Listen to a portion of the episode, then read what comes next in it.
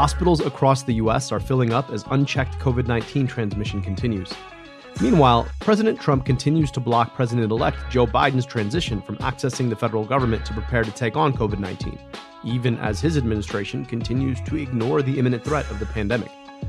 The specter of Thanksgiving and Black Friday in the midst of the worst wave of this pandemic does not bode well for the near future. But on the bright side, Moderna just announced that their vaccine showed 94.5% efficacy in preliminary analysis of their clinical trials. This is America Dissected. I'm your host, Dr. Abdul El Sayed. And there is a light at the end of this tunnel, but it is a long, long tunnel.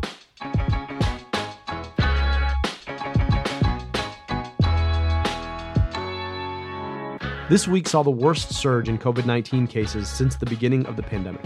Over the past two weeks, cases are up 81% and deaths up 39%. Perhaps worst of all right now is that hospitals are swamped. To understand why, I want you to think back to the early days of the pandemic in March and April, when all you were hearing was this. You have likely heard the phrase flatten the curve used when talking about reducing the number of coronavirus cases. But what does that mean exactly, and how can we do it? The worry was that if we couldn't slow down transmission of COVID 19, that we would exhaust our supply of ventilators, hospital beds, and healthy frontline healthcare workers. Well, we're back to that now, only worse. Hospitals are filling up. But where the first wave of this pandemic was relegated to major cities, COVID 19 is now everywhere. One of the most important things that administrators could do then was shift the sick into other hospitals or recruit healthcare professionals from less affected communities to work in the hardest hit hospitals. But now, because the pandemic is reaching into the most remote parts of the country, there really aren't quote unquote less affected communities. Last week, we spoke with Sarah Jane Tribble and Dr. Elizabeth Rosenthal about how our healthcare system has been failing rural communities because their hospitals are shutting down. And that was before the pandemic. Now, those same rural communities are becoming the epicenter of COVID 19 because of it. If hospitals are overwhelmed, it'll mean that many who are ill could simply go without the care they need, increasing their chances of death. Any chance we have of flattening the curve this time around will mean that all of us need to act like we're in the worst of the pandemic, because we are and I'm particularly worried about Thanksgiving and Black Friday. Don't get me wrong, Thanksgiving is my absolute favorite holiday turkey and football and family. And God knows we all could use a holiday that brings us together after the year we've had. But we have to be honest about the risks. After all, from what we're learning about COVID 19, it's exactly these more intimate gatherings that seems to be spreading the disease right now. We've all got to be part of the solution. That means masks, physical distancing, hand hygiene, and foregoing some of the social interactions that we might have taken for granted over the summer. The Institute for Health Metrics and Evaluation, the leading infectious disease modeling unit at the University of Washington, projects we could be looking at a massive increase in death rates in the next few weeks. And today, I wanted to take some time in our episode to reflect on what that means. I come from a faith tradition where we're encouraged to reflect on our own mortality. I know that seems morbid or morose, but I find that it reminds me how precious life really is and inspires me to live to my fullest every day. But in our culture in the US, talking or thinking about death is something to be avoided, as if it's going to beckon it forward. But that often means that we're ill prepared to process it when it inevitably happens to someone we love or care about. And given that it's one of the two experiences that every single one of us will definitely go through, the other being having born, which none of us remember, I think it's important for us to build a more honest and open relationship with mortality. This has been a particularly challenging moment in which to have to do that. Counting deaths, putting a number on them, obscures the fact that each death is a human being, a family who's aching at the loss of a loved one, a hole in a community. Right now, 246,083 Americans have died of COVID 19. I wanted to understand how losing loved ones in a pandemic changes that experience. So I interviewed two people who could teach us about it. The first is Kristen Urquiza. You might remember her moving reflection about the passing of her father during the DNC convention.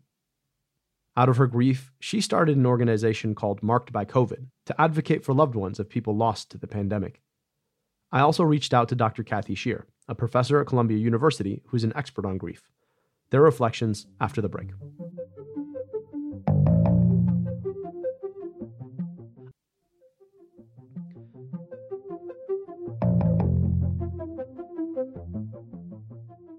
Our guest today is Kristen Urquiza. She is the, the co founder of Marked by COVID, and she came to national prominence in a really heartfelt video about the loss uh, of her father um, that was aired at the DNC and the fact that um, the, the misinformation that was out there, largely peddled by the president, really changed her father's perception of COVID 19 and, and ultimately potentially led him to take risks that otherwise he might not have.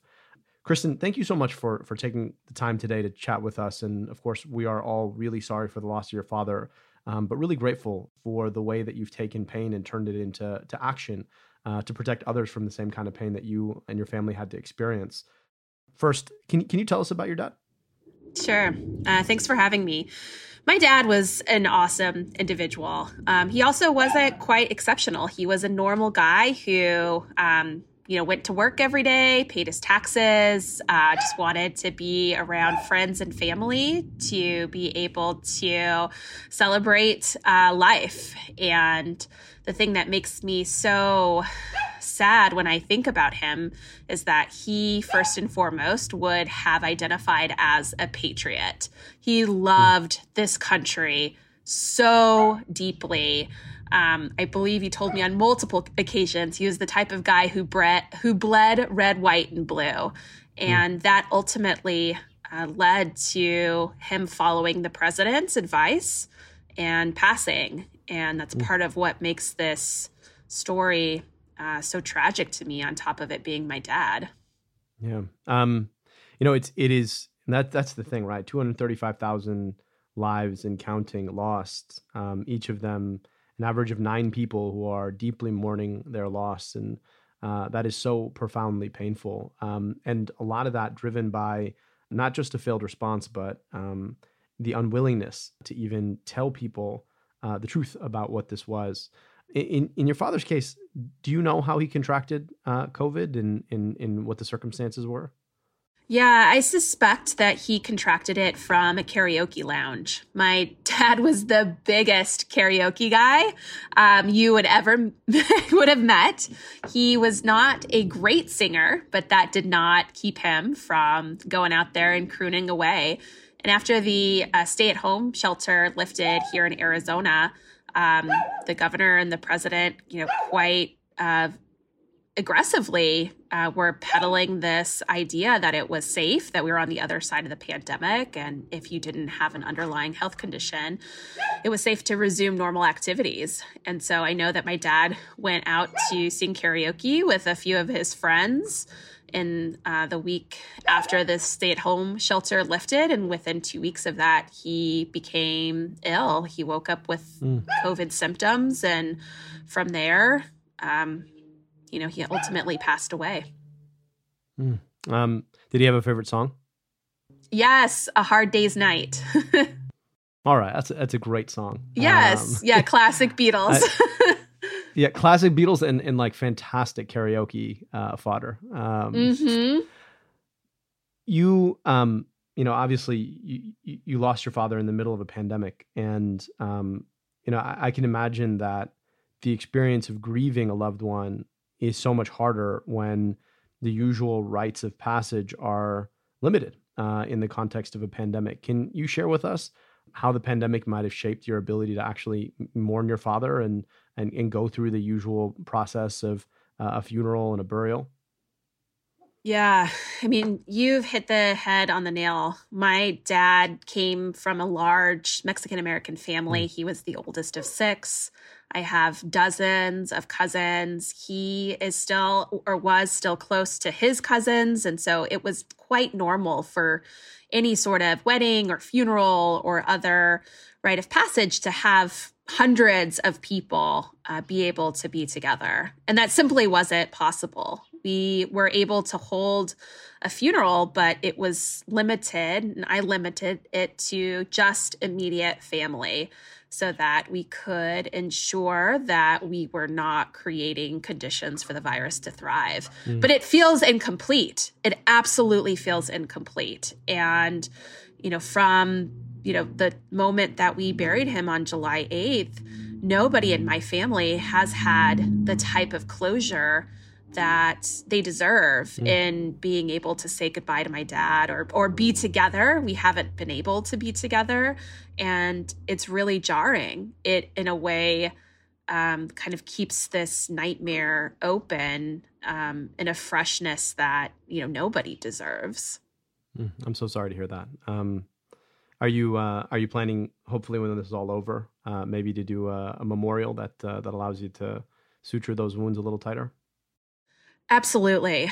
Um, I would love to be able to host the largest karaoke party ever um, in honor of my dad and invite everyone to come. But it's going to be some time before, you know, we're going to be able to do that. One of the things that I have been doing in the meantime, though, is is looking at other ways to um, mourn, whether that's through my activism or working with other activists and cities to do temporary memorials, which we just did one in Arizona um, on Dia de los Muertos, and that was incredibly beautiful and moving. I know for everyone who attended. Yeah, can you can you tell me about what that is? Yeah, so we partnered with some local uh, state representatives to um, host a temporary memorial at the Arizona State Capitol, so the mm. People's Place. Uh, we had 500 empty chairs with candles lit on them, each chair representing 100 people who have passed. And we wow. made larger than life um, pictures of individuals who had passed from the pandemic that were provided by family members. And so, in total, we had over 50 of these enlarged photographs. Um, and it was in this really huge, large open area. So it was easy to practice social distancing. Um, and um, we obviously man- made it so that everyone had to wear masks as well. And I think that these type of memorials need to. I think we'll be seeing more in the coming days and weeks.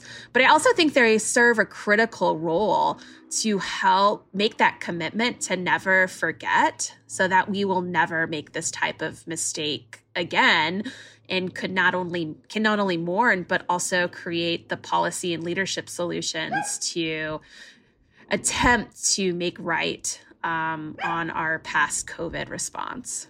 Mm-hmm, mm-hmm. And one of the, the, the amazing things that you've done uh, in this moment for you is channeled, uh, like you talked about, a lot of that grief into action. And you founded Marked by COVID. You had, um, I think, what was one of the most important and most moving contributions to the the DNC. And um, can you can you talk to me a little bit about uh, your decision to channel your grief that way and uh, what's gone into it? The Marked by COVID was launched um, the day I buried my father, and my partner and I launched it together. And a huge part of us launching that was because I never wanted anyone to have to feel how I was feeling.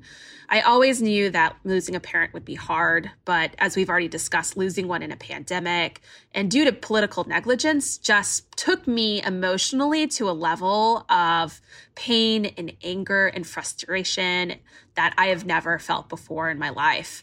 And the decision to fall into activism, I didn't know what else to do.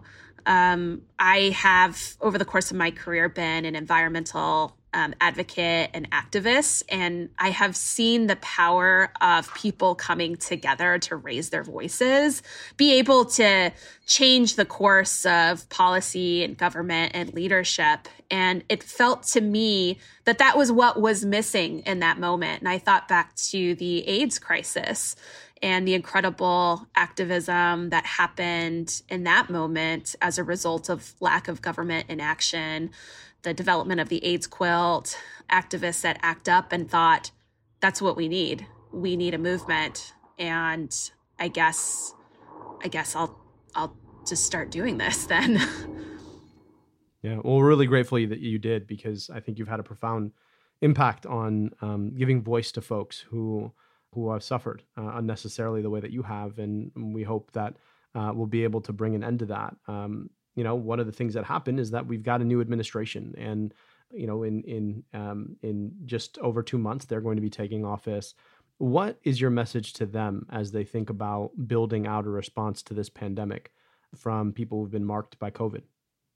My message to the Biden administration, and it brings a smile to my face to even be able to say that, is that I, um, we need to prioritize the response absolutely and and today we saw the you know release of the task force and its members and it's a breath of fresh air to see people who have expertise in this issue being uh, given the responsibility to respond to it but the COVID issue is much larger than just the response. It's also about the recovery. It's about our resiliency to ensure this doesn't happen again. It's about recognition, so memorials, spaces, and it's also about restitution, making sure that we attempt to make whole the people who have been negatively impacted by this. And I, I think the only way to make sure that we get it right or partially right is to ensure that people who have been most impacted have a seat at that table so that we can center mm. Their experience, their lived experience and their, their needs uh, to be able to really truly build back better. And um, that I hope is something that, you know, when um, President elect Biden takes office, is how the task force will evolve. Yeah, well, I um, I, I think that's incredibly important, and that that notion of uh, making whole uh, those who have lost someone. Of course, n- nothing we can do to ever bring them back, but um, what we can do is recognize their loss and their pain and dignify that in a real way. And I really appreciate that. And of course, unfortunately, there are many people who are in a situation where they continue to believe that this pandemic isn't real, that it's a hoax, that uh, it's overblown. What do you wish? people who didn't believe this was real knew about it and what's your message to them i think the only thing that i can share with people who still question this pandemic is that a death by covid is the most undignified death it is lonely it is painful and it is terrifying and that's not something you would want anybody you care about to have to experience. Mm. Well, I really appreciate that message. And I'm uh, really grateful to you and, and, and your leadership uh, and your voice in this moment. And uh, again, my condolences to your family and, uh, and to you. And um, hope that as we continue forward, that your voice will continue to shape this moment and, and what we can do about it and how we can uh, build the kind of future where something like this never happens again. Uh, that was our guest, Kristen Urquiza. She is um, a co founder of Marked by COVID. And thank you again for your time. Thank you so much. And now, our second interview. Our guest is Dr. Kathy Shear. She's director of the Center for Complicated Grief at Columbia University School of Social Work. Dr. Shear, thank you so much for making the time for us today. Thank you for having me. Can you tell us about the way that we usually process our grief and what it entails and what the rituals um, of that look like? Yes and no. I can tell you that, and I and you know because I'm sure you know everyone grieves in their own way and processes their grief in their own way. But in general, you know, in general, we grieve because we've lost someone close, and our close relationships provide us with so much. And so, what grief really is is our response to that loss. And so, the loss is very multifaceted. It usually, pretty much all of us experience a period of intense emotions and and really strong preoccupying thoughts about the person who died. And a lot of the things that we do for a while are, are kind of centered around honoring them or trying to keep them close or responding to the way that our social world our, our whole world is turned upside down when someone close dies and and to respond responding to those changes. And you know, we have to cope with stresses that are related to the loss, which there are again many and many faceted, and and we also have to adapt to the loss. And in the process of doing that is related to the specifics of our relationship with the person who died for sure, but also the way they died and the, the sort of social community and the, the social group in which we are experiencing the grief, and those latter are, of course, quite affected by by COVID, enormously affected by COVID. And so the kind of, of changes that we experience with COVID, the the the sort of sudden, unexpected kind of deaths that so many of us have experienced um, by COVID. In other words, someone gets sick who's been pretty much well. And sometimes people are also ill, but they get they get very sick very quickly, and they they tend to die quite quickly. And also the the sort of randomness of who it strikes and who it doesn't, and and how sick someone gets, and how you know when someone else in the family might not. All of those things are going to are going to play a role in how we grieve and where we get kind of hung up and where we have to work through something mm. and also the the social distancing that we have to experience mm-hmm. interfering with the rituals and also with the comfort that we get from others I, I wanted to ask about about those rituals and the importance of of having other people how important are they? I mean, obviously, we we do them. Every culture has its own set of rituals around death and dying. Um, how critical are they, and how do they help to bind some of these wounds? Yeah. So the rituals themselves, you know, people are were asking that question, how important are they even before COVID? Mm. And the answers that we've gotten so far have been maybe not not so um, absolutely essential as you might think. I mean, we they certainly are important from the standpoint that they can be very comforting, and we need comfort. We we definitely need other people. We don't grieve well alone, and we we need them for so many different things. But but definitely to hear us, to comfort us, to share in our pain, um, and sometimes also to to kind of take care of us and and allow us that time and space to to just feel the grief, you know, grieve. And without that, it I think it can be quite difficult. Mm. And how has COVID nineteen reshaped that? I mean, obviously, physical distancing and the fact that funerals are are so much harder to to plan and execute on. How has it been a burden for people? And then also, how have people found their way around? I mean, we're extremely resilient creatures, and um, how have people found their way around the the challenges um, that uh, social distancing might might create? Well, I think you you put your finger on it. Really, is that that people are amazingly resilient and creative. I think uh, most people are, and so people, uh, you know, have found all different kinds of ways to support each other and to be supported. Most people have, but then some people really aren't able to do that for one reason or another. Either they're either their friends and family aren't able to do it. And, th- and those people sometimes do set their grief aside. They really they really aren't up to in a way allowing themselves to fully engage in the pain. I'm not even sure it would be a good idea to try to do that all by yourself. And that's probably okay. You know i don't think we should worry too much about that either because covid will be over and people will be around again. And hopefully mm.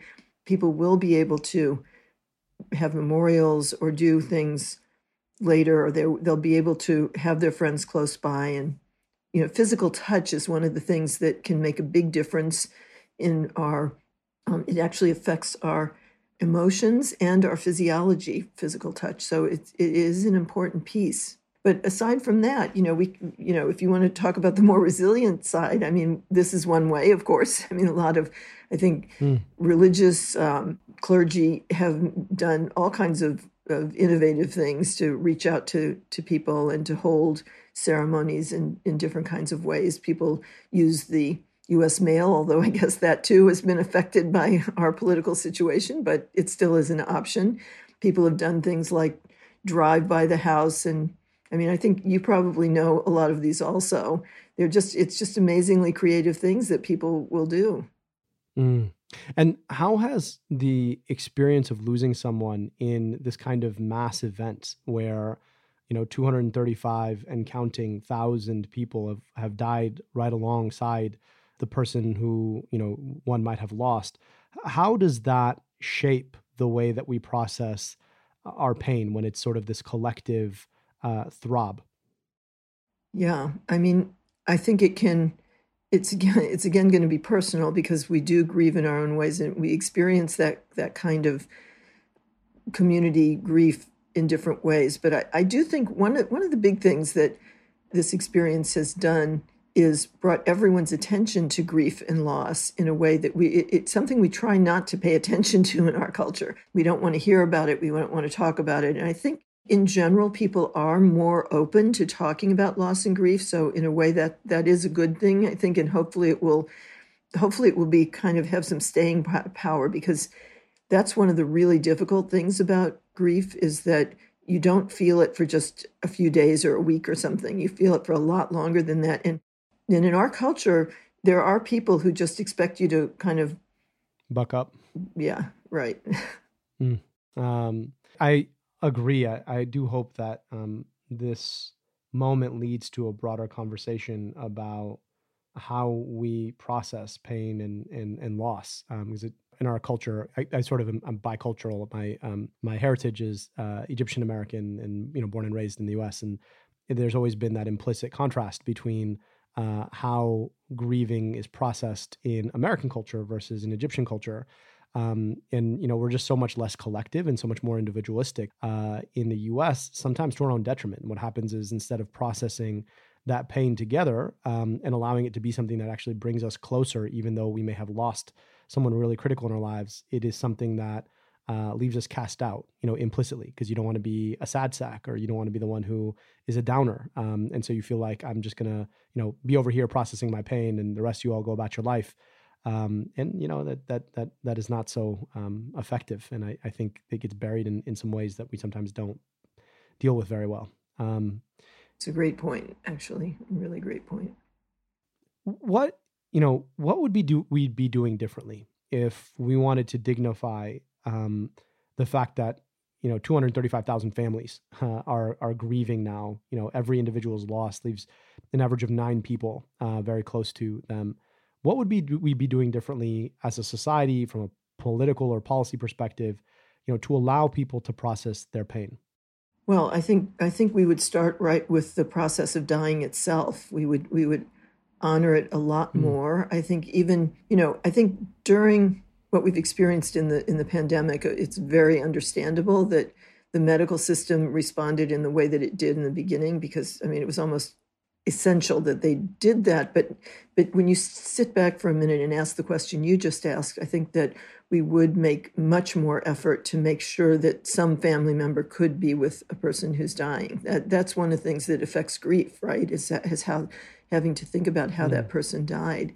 So mm-hmm. there, I mean, again, we could get creative with that in terms of how we could make it happen, but prioritizing the way that that people die and honoring the way people die as opposed to trying to just not have it. I mean we focus a lot of of attention even even now with palliative care and, and helping people die in a more comfortable way. That's there's a lot to be said for that but it still doesn't always focus really on the dying process itself and honoring that dying process and and the early very early period after someone dies making sure that the the family and everyone around honors the body of the person even i think those kinds of things go on probably in your culture and certainly in many cultures they do and then and also honoring the way the the body is moved from one place to another. I mean, I've heard some really gruesome stories about that in in sort of high quality hospitals. So we don't do that particularly well. And then you move from there into making sure that people do have support. I think what we do best is early support. I think a lot of people do experience good early support in the first maybe week or two after someone dies certainly the first few days and up to up to the time of a funeral or memorial service whatever it might be but I, I think being you know talking more about it in general being more more um, i guess honoring suffering and honoring emotional pain and honoring grief all together that there are there are ways that we could do that better and that would be helpful mm. Our other guest today, we just heard from, is Kristen Urquiza, and she turned took the pain of the loss of her father and turned it into really profound advocacy uh, for policies to fight the pandemic and to support um, people who survive loved ones who've passed. How, how, common is that in a moment like this, and um, how does that uh, support or uh, or change the the grieving process? So that's that's something that actually is very very common. I think that I think she's been, from what I can tell, I don't know her well, but I think she's been quite effective. And some people are very effective, it, and and when they are, I think it's very helpful. But a lot of people do that, you know, because I think in a way it's a little bit more socially acceptable than than the pain directly. And you know, I, I, do think it's a wonderful thing to do. We we actually are uh, hosting tomorrow two parents of a young man who died ten years ago, actually. But they were one one of the the mother was a psycho psychotherapist and the father a videographer, and they actually traveled to the U.S. They traveled around. They're they're English. They traveled around Britain and the U.S. and to Mexico for the Day of the Dead. So that's a, that's another kind of social event that I think is extremely helpful. But they they filmed that and they've made that into a film that they are now showing mm-hmm. all over the world, and we're we're having a showing of that film, and that is again that has been so helpful to so many people because it, what they did is they they collected stories from parents mm-hmm. who lost children all over the U.S. and, and the UK and Mexico and and then they put that hmm. together in a way. So that's another example. But I've also heard stories of people who try to do that and it's not so successful, and that that's understandable too. And that that can really throw people. So mm. it's a little bit of a mixed bag, I would say. Mm. So what I hear you saying is that you know, for folks who feel moved to do that, um, that really is uh, a really powerful way forward. But we shouldn't expect everyone to do it. And you know the onus shouldn't be on people to sort of externalize their emotions this particular way that you know everybody should be left to what what they're moved to do out of the memory and pain of someone they love. I i uh i want to ask you you know how um how as as someone who studies death how have you been spending these moments um you know in a in a time where so much of people's experience has been characterized uh, by this thing you think a lot about and, and that you study. Um, how has it, you know, influenced your work in, in the way that you've experienced this pandemic? I guess in a lot of ways. I mean, one one thing is I my work has focused primarily on helping people who develop a condition that we are now calling actually it's official it's an official diagnosis at this point called prolonged grief disorder. We've we've also called it complicated grief. It's kind of the same thing, and mm. And we do think that the rates of complicated grief are going to be elevated. We haven't started to see that quite yet because that occurs. That's a really it's it's when grief is prolonged. So, um, but but part of that work is to understand grief itself, and and most of what I've been doing has been related to helping people understand grief because that's part of what that's part of what the problem is is that we don't understand what it is. It's we know it's an intense and very painful thing. In fact i i did do another podcast where they sent me questions ahead of time and one of them was you know the the the um, holidays are coming up. How can we get rid of grief over the holidays? Because we know mm. it goes it, it is intense. And it, this was this was a wonderful experience the whole podcast was a wonderful experience. And the person who asked those questions was lovely totally lovely person. But that's how we think right? We think how can we get mm-hmm. rid of it? Because it's pain and we don't want pain. And you know it's it's it's overly simplistic i think. Mm-hmm. that's that's really powerful. Um, uh, dr Kathy Shear thank you so much for taking the time and, and sharing your expertise with us. Um, we really appreciate you being here. It's a pleasure. Thank you for having me as usual, here's what I'm watching right now. Even as the COVID 19 pandemic surges, Donald Trump is all but checked out of his job as president. Instead, he's rage tweeting false allegations about why the election he lost wasn't free and fair, despite the fact that his own Department of Homeland Security said that this was the most secure election in U.S. history. Worse, spineless Republicans are too afraid to speak out about how his failure to govern is hurting the country, or about how his flaccid attempt to countermand reality are undermining our democracy. What does all this have to do with COVID 19? There is a surge, and the federal government is missing in action. Even more cynical is that the president is blocking his General Services Administration secretary from signing documents that would allow the president elect to get his security briefings and his transition team to have access to the federal government, a critical step in ensuring a smooth transition and that the next administration is ready to take this pandemic on on day one. And this week, governors and mayors across the country announced new waves of lockdowns. Here's the governor of my state, Gretchen Whitmer. Now, eight months after I first spoke to you in March, I'm asking that we join forces again. These new lockdowns are a critical step in stopping the spread of COVID 19. But this is what Donald Trump's quote unquote coronavirus advisor, Scott Atlas, said on Twitter in response. And I quote The only way this stops is if people rise up. You get what you accept. This about a governor who was the target of a kidnapping plot by right wing terrorists. One imagines this man in the White House advising a president who has failed to concede that he lost a free and fair election to do absolutely nothing about the pandemic that is killing nearly a thousand people every day. Instead, tweeting this incitement to violence against a governor who dares to act. Fortunately, neither of these men will be in the White House by January 20th at noon when President elect Joe Biden and Vice President elect Kamala Harris are sworn in. But what then President Joe Biden will be able to do to undo the terrible legacy of the Trump presidency is a matter of who wins the Senate. And that brings us to Georgia. Biden and Harris won, of course, but so many voters turned out on both sides that neither candidate in Georgia's two Senate races finished with over 50% of the vote, which is why we're headed to two Senate runoff elections in January. Control of the Senate is riding on these two races, and they're really tight. But both Jon Ossoff and Reverend Raphael Warnock have a shot to win and flip the Senate. That's why Vote Save America is back with Adopt a State, Georgia edition. Sign up to Adopt Georgia at votesaveamerica.com slash Georgia, and keep an eye on your email for the best ways to help organizers on the ground. They've already flipped this state once for Biden and Harris. Let's make sure they finish up and flip it for Ossoff and Warnock. Also, we've got some new America Dissected merch in the Crooked store in time for the holidays. Head over to crooked.com slash store and shop now. Oh, and don't forget to put any questions you have for me and Dr. Syra Meded into an email to americadissected at crooked.com.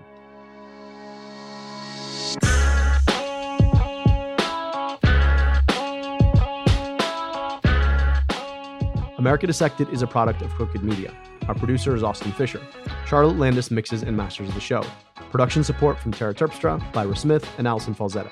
The theme song is by Taka Yasuzawa and Alex Riviera.